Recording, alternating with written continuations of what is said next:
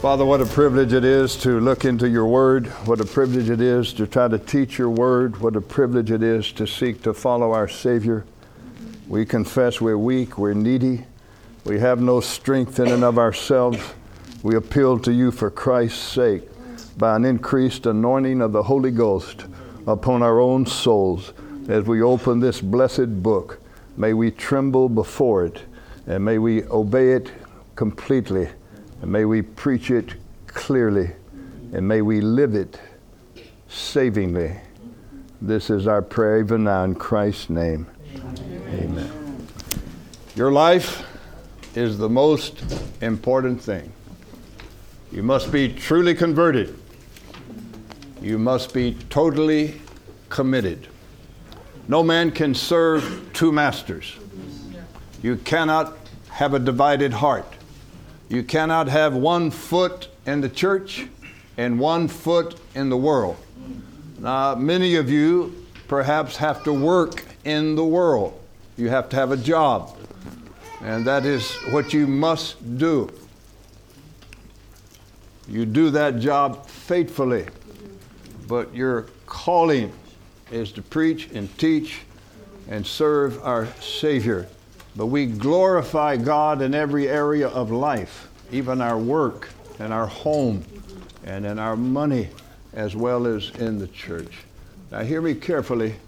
A third absolute essential necessity in the life. Remember, we're talking today about the preacher's life. Uh, tomorrow, God willing, we'll look at some aspects of important doctrine because Paul said, Take heed to yourself and to your doctrine. And if you do that, it has two results. He said, You will both save yourself and you will save those that hear you. And so your life and your doctrine is the two most important things. Your life must be truly converted, must be totally committed disciple. And now, number three, you must be growing in holy character. You must be growing in holy character. Uh, let me mention something, and I'll try to write this on the board here. I want to mention something about the necessity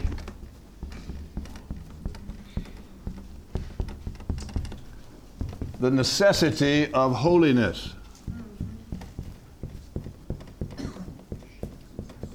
Why do we insist in the life of the preacher and in the life of all Christians that holiness is absolutely essential? It's absolutely necessary. Well, certainly because the grace of God in the heart begins to produce this fruit. But let us remember several important things. Why is it necessary? In relationship to God, hear me carefully, it is according to God's commandment, it is according to God's purpose, it is according to God's will. Uh, so, God's commandment, God's purpose, and God's will. You are, ought to be familiar with some of these verses. 1 Peter 1 Like the Holy One who calls you, be holy in all your behavior. For he himself has said, You shall be holy, for I am holy. Now, holiness is not an option for a special few secret committed Christians. Holiness is the call of all true believers. They are converted, they take up their cross, and they begin to walk the road of holiness unto heaven. God commands it right here, 1 Peter 1. Write that verse down. Hear me carefully. It's according to God's purpose. God's purpose began in eternity past. Ephesians chapter 1. Write it down. You're familiar with it. He chose us in Christ Jesus before the foundation of the world in order that we should be holy and blameless before Him. Now you've got one God and three persons all together having one mind and one purpose. The Father from all eternity determined to save us unto holiness. The Son, Titus chapter 2, verse 24, he gave himself for us. Listen carefully, that he might redeem us from every lawless deed and purify for himself a people for his own possession. The Father from all eternity predestined you and I to be holy, Ephesians chapter 1. The Son came to redeem us, not just from the penalty and the guilt of sin, but from the power and dominion and pollution of sin, and so that we might be people redeemed from every lawless deed. It is according to the work of the Spirit, First Peter chapter 1, the Spirit of holiness. Is that First Peter or Second Peter? First Peter or Second Peter chapter 1. Now listen carefully. Most of you guys are young, and your brain is still soft.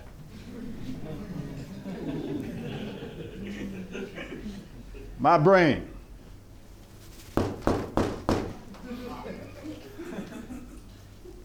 I used to be able to tell you book, chapter, and verse. Then it became book and chapter. then it became book. Then it became what the writer of Hebrews said, as somebody somewhere once said. so that's where I am now. So you got to help me with these verses. I think it's 1 Peter 1, the Spirit of holiness. Hear carefully. One God, three persons, one purpose to glorify God by establishing His kingdom through the exaltation of his Son through the gospel.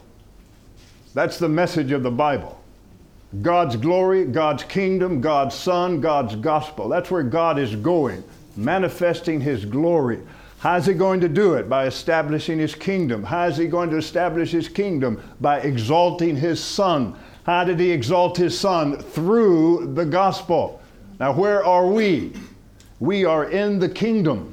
The church is the people of the kingdom of God. You know, God's kingdom, when the Bible talks about kingdom, it talks about it generally.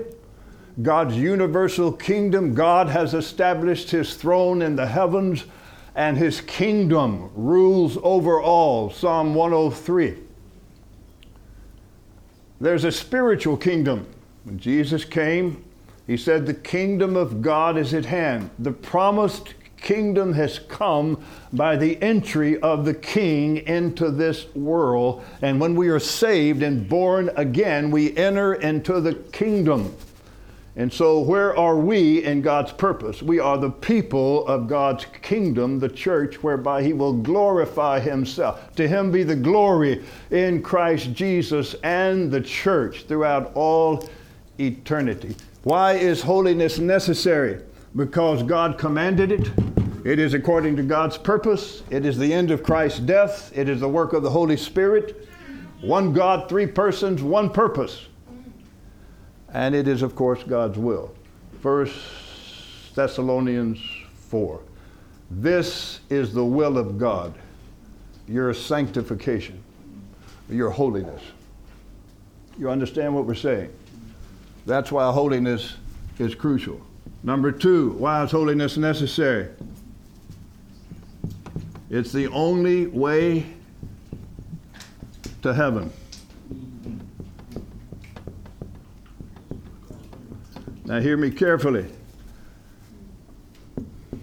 Hebrews chapter 12, verse 14, write it down. Pursue peace with all men and the holiness without which no one will see the Lord. Now, hear me carefully. Holiness is not a requirement for salvation, it is not a condition of salvation. Growing holiness is a consequence, a fruit, a result, as we heard this morning, of being saved. Jesus put it this way Straight is the gate, Matthew 7. Narrow is the way that leads to eternal life, and few are those that find it. What is the gate? Jesus said, I am the way. I am the door of the sheepfold. He that enters in by me will have life. How do we enter in the kingdom of God? By faith in Christ. We become in Christ. We become a member of the kingdom of God. listen carefully, once you go through the gate, there's only one road that leads to heaven. And that is the road of holiness. The highway of holiness, Isaiah called it, the path of obedience, the path of discipleship. Now, if a man says, I've been through the gate, but he's walking the broad way, what do we say? You haven't been through the gate. Because there's only one way to heaven once you enter that narrow gate, and that's the straight way. So, what we're saying is, it's the only road to heaven. Now, we're not saying that holiness is the basis or grounds of getting to heaven, it's the road we travel on the way to heaven. You understand what we're saying? Most people don't understand that because, as we heard this morning, we are built to embrace legalism. That is something I do to add to, to gain or maintain my salvation. It's the crucial question of the relationship between justification and sanctification. You understand what we're saying? Hebrews 12 14 and Matthew 7 tell us that uh, holiness is the road we travel to heaven. It's not the basis of our earning the ticket to get there. Quickly, number three. I know you probably can't read this writing. It is a qualification for leadership. You know the verses 1 Timothy 3, Titus chapter 1. Every preacher ought to spend time on his knees regularly praying over those verses. 1 Timothy chapter 3, the qualifications of elders, and Titus chapter 1, the qualifications of elders. It is it is, uh, what did we say? Uh, what would I just say? Qualifications. Qualifications for leaders.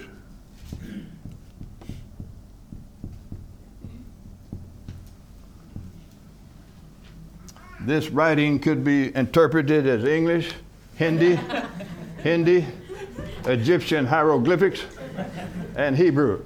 But you get the idea a qualification for leaders. Write the verses down 1 Timothy 3 and Titus chapter 1. We'll only say these things about those things. If you read those 14 or 15 qualifications in 1 Timothy chapter 3, there's one word that is the most important word in the entire passage. It's a little word. Uh, an elder must be blameless. Not maybe. Not if it's convenient. Not if, you know, you think you want to try to do it. Paul said, Don't lay your hands too hastily on any man unless and until the qualifications are evident. Now, Out of these 14 or 15 qualifications, what's the emphasis? Listen carefully life, doctrine, gift, family. Only one of them has to do with gift. He must be able to teach. He can open the Word of God, understand its meaning, explain it fairly clearly, and apply it directly. That's a gift. Hear me carefully. The other emphasis is on your life your family and your, what do we say? Doctrine. Your doctrine. You understand what we're saying? You may have a PhD in theology. You may have gone to a great seminary. You may have speaking gift. You may have good theology. That's all crucial. That's important. But hear me carefully. The emphasis to Paul is in regards to life. Don't let anyone look down on your youthfulness, he told uh, Timothy, chapter 4, 1 Timothy. But in uh, speech, conduct, love, faithfulness, purity, show yourself an example to those that believe. Your greatest message is your life. You must preach with your life. Your truth must come forth from the life. John said, What we've seen what we've heard, what our hands have handled, this we proclaim to you. They were preaching the reality of an experienced Christ rooted in an understanding of doctrinal truth. Hear me carefully. It's a qualification for leaders. When's the last time you got on your knees and opened your Bible to 1 Timothy chapter 3 and asked God to search your heart? Now write these verses down. Acts 20 again. 2 Corinthians chapter 2 to 12. 1 Thessalonians chapter 2 and then first and second timothy and titus. Preachers ought to live in those passages. Ought to get on our knees regularly and ask god search me o god know my ways. See if there's any harmful way within me. Lead me in the way of everlasting life that's what we must do the word of god must search us you hold 1 timothy 3 in front of your life as a mirror and examine yourself. And then once you hold it in front of your life, hold it in front of your wife and ask her her opinion of your life in light of these passages. Have you ever asked your wife that? Does your wife speak directly to you? Or is your wife scared to tell you the truth? I've got a wife, as I said privately here, that when I don't do right, she gives me the right foot of Christian admonition. right here in the rear end. And I thank God for that. You better pray for a godly wife. You ask her, honey, uh, what am I doing right? What am I doing wrong? Tell me the truth. Because if you're going to stand before men, your life, your wife, your children, your doctrine, and your gift must be plain and obvious. That's why holiness is absolutely necessary. God commands it, it's according to His eternal purpose, and it is a command, a, a reflection of His will. It is the only way to heaven. Hear me again. Holiness does not earn your way to heaven. It's simply the road you walk on the way to heaven. You understand what we're saying? Now, sometimes, I said before, three steps forward, two steps back. Sometimes we fall in the ditch. But God loves us and He picks us up and He washes us off and He gives us that right foot and we go on down the road because He loves us enough to discipline us. How about another one? Why is it necessary? because it gives us uh, what's the word uh, for credibility in Chinese? Kashintu, credibility. 这么说。Kashintu, kash, there. What's the word in Hindi? Credibility. What does that mean? You are trustworthy. You are blameless. People believe in you. They trust you. They can put their weight upon you. What you say and what you do is the real thing. They obey, they believe your word. You have credibility. You have an example. And all through the scriptures, if you can't say what Paul said to the people at Corinth, follow me as I follow Christ, you don't need to be a leader.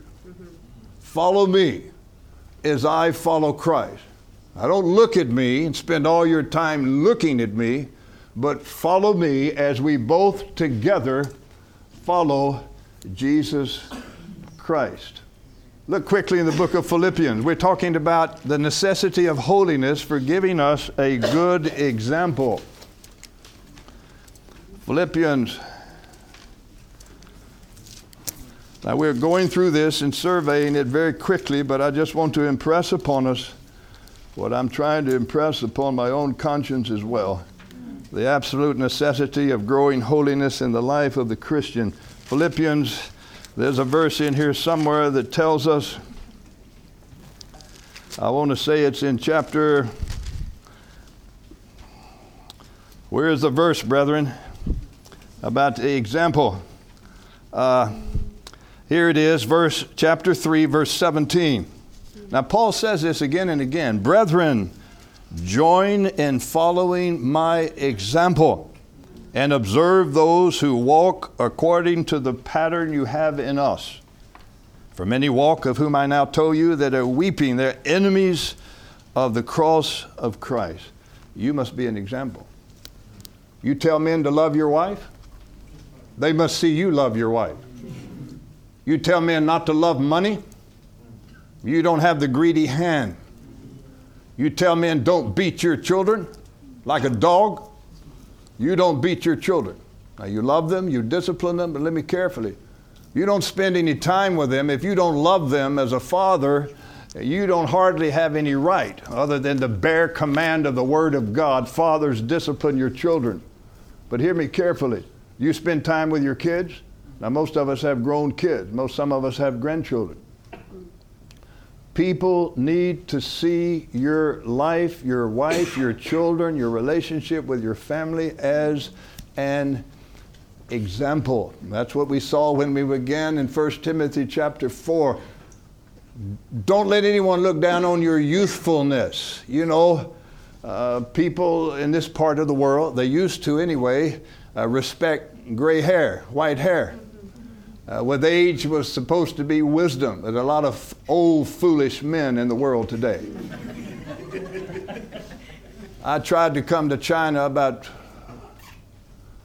40 years ago, but God wouldn't let me come because I didn't have any gray hair, and I didn't have any wrinkles, I didn't have any experience in life. Had a lot of zeal, had a lot of knowledge, had a good theology, had a little gift but I didn't have the example of a proven, tested life. Because when you go to China and you're sitting in a room about like this and it's full of people that are 40 and 50 and 60 years old, and some of them been four or five years in prison, and they paid a great price to serve the Lord, and you're 25 years old, wet behind the ears, you're going to tell them you got to pay a price. now, they don't buy that. They'll sit there like this. Uh, amen. Amen. But in their heart. Uh-uh, uh. because you don't have any credibility. When you stand up to preach, what you say and what you do must be the same thing.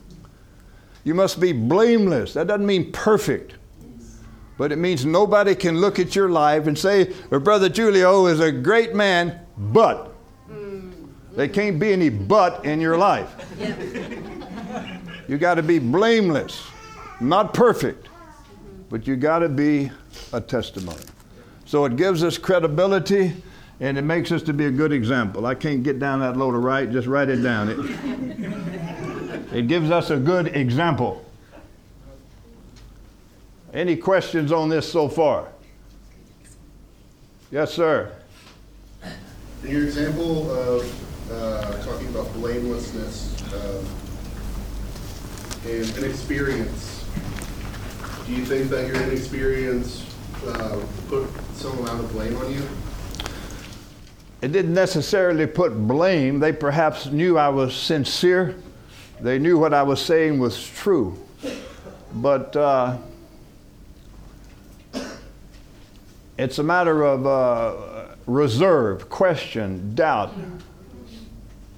Not, not the fact that they didn't think I was necessarily inconsistent or that I was uh, blameworthy, but I was inexperienced.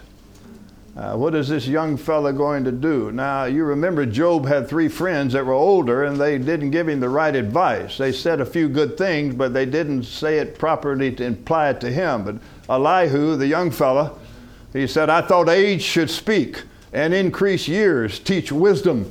But it's the spirit of a man, it's the breath of the Almighty that gives understanding. I've seen plenty of old fools. You can go to Chiang Mai, Thailand right now, and it's full of old fools.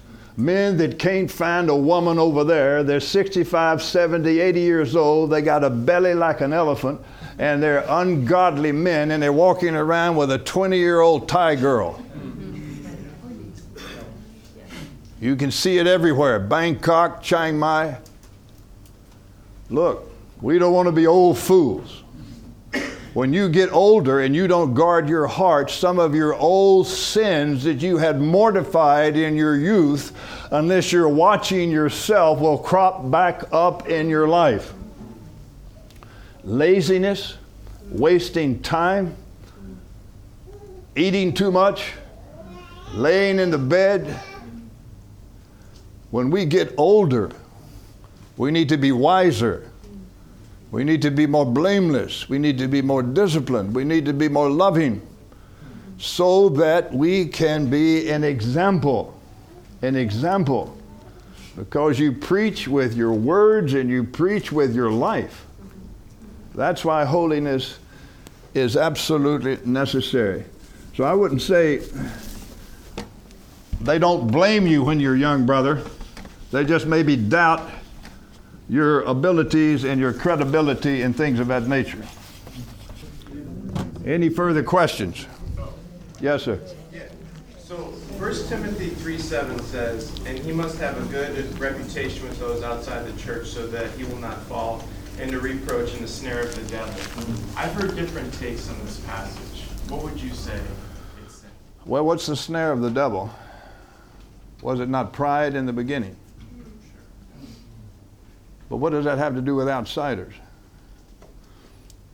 Read the verse again, brother. What does it say? It says, And he must have a good reputation with those outside the church, so that he will not fall into reproach and the snare of the devil. Well, certainly he must have a good reputation in that the devil is constantly seeking to accuse him before men. But that's not necessarily, it could be the snare of the devil. That doesn't, the snare of the devil doesn't necessarily mean that it was pride it means the devil can catch him and can overcome him by his poor example before the ungodly. That's a possible interpretation. That's all I've got right now, brother. Anybody else have another thought on that? Two possibilities pride or the fact that he will be accused before the world by his lack of blamelessness and therefore fall prey to the devil. What's the devil's big trick? He seeks.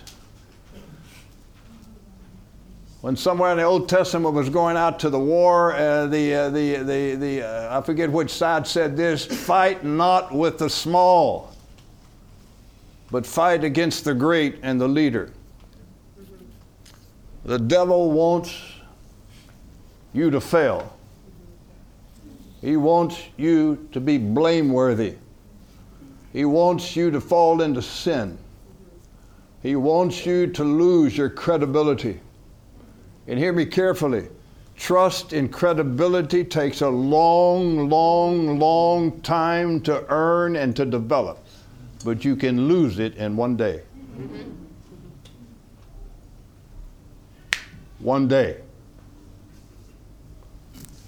Listen carefully. May God keep us to the end. You know, like I said, I, I see the end from here, but I ain't there yet. And a lot of men bomb out at the end. David, lazy, sluggish. In the spring, in the time when the kings were supposed to go out to war and fight the Lord's battle, David stayed at home. He was lazy. He neglected his responsibility. And the next thing you do, it led to adultery, murder, lying, and the dissolution of his kingdom. One glance, one glance. But that one glance came out of a lazy irresponsibility at the later time in his life. I've seen young, I feel the temptation myself. You've been after it 50, 55 years. You need to slow down. You need to retire. You need to rest. You need to coast. You don't need to get up and pray. You don't need to guard your conscience. You don't need to read the word like you used to. You just need to just trust God and just float along into a heavenly retirement. It doesn't work that way. It's just what the devil wants you to hear, to say. Don't do it, men. The habits you form now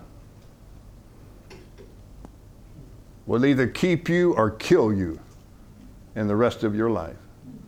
Now's the time to be disciplined, sacrificial, loving, keep a good conscience, and a close walk with God and a close relationship with your wife.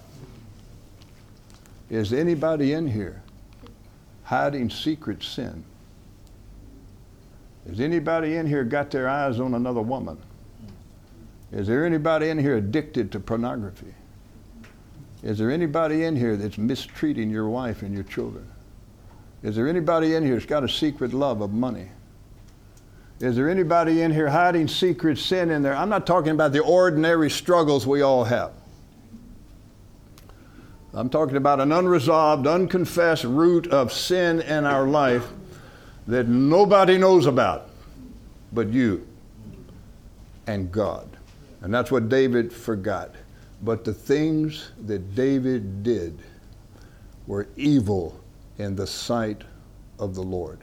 Tried to cover his sin, but he that covers his sin will not prosper. He that confesses and forsakes it will obtain mercy, the Proverbs say. Let us be living on our knees with an attitude of consistent confession of sin, asking God to search our heart and see if there be any evil, sinful way within us.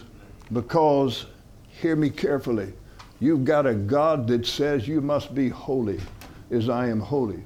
You've got a God that purposed from all eternity that you be holy. You've got a Savior that shed his precious blood to purify you, not just not only to pardon you from the guilt of sin, but to purify you from its pollution and its dominion. And you've got a God that say you don't have to worry. What is God's will? Well, God said this is the will of God: your sanctification, your holiness, your growth in the image of Jesus Christ, and you have got to be an example Listen carefully. Some men begin well, but they don't finish. You know the marathon, that long, long race? Everybody's enthused at the beginning. At the 10 kilometer mark, people start falling out. 20 kilometer mark, there's just a few left. We got to run until the end. We cannot give up. We cannot turn back. He that puts his hand to the plow and looks back. Now, men, hear me carefully. I've been in rooms about this size in different parts of the world. And I've come back five years later. And I said, What happened to Brother Joe? Where's Brother Joe? I don't see Brother Joe. They go, Brother Joe fell away. He's not with us anymore. Listen carefully. God has promised to keep you by His grace, according to His purpose, by the power of His Spirit, according to His word, until the end. But that doesn't mean you float along on a flowery bed of ease and suspect that an angel is going to pick you up and carry you down the road to holiness. Oh, the way to heaven is paved with the stones of difficulty and challenge. Paul put it this way I buffet my body, I make it my slave, lest after preaching to others, I myself should be disqualified, adokimos, cast away, rejected. Not that I have attained it, brethren. Now, we're not trying to put the fear of God in us. But we are trying to put the fear of God in us. There's a holy fear. A perfect love casts out all fear because fear involves punishment. And you heard this morning nothing you can do will ever separate you from the love of God in Christ Jesus. If He loved you from all eternity with an everlasting, sovereign covenant love, and the Lord Jesus Christ shed His own blood to purchase your soul as well as your sanctification, and the Spirit of God has sealed you until the day of redemption, then you have promised that He will keep you firm until the end. Amen. If we continue. Now, that continuation is a certainty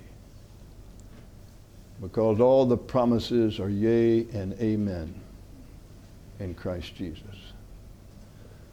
But that doesn't guarantee that we can sit for an hour in an afternoon class.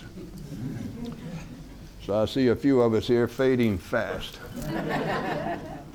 So we need to pray, drink some more coffee, and try to come back for one last hour. Let's pray together.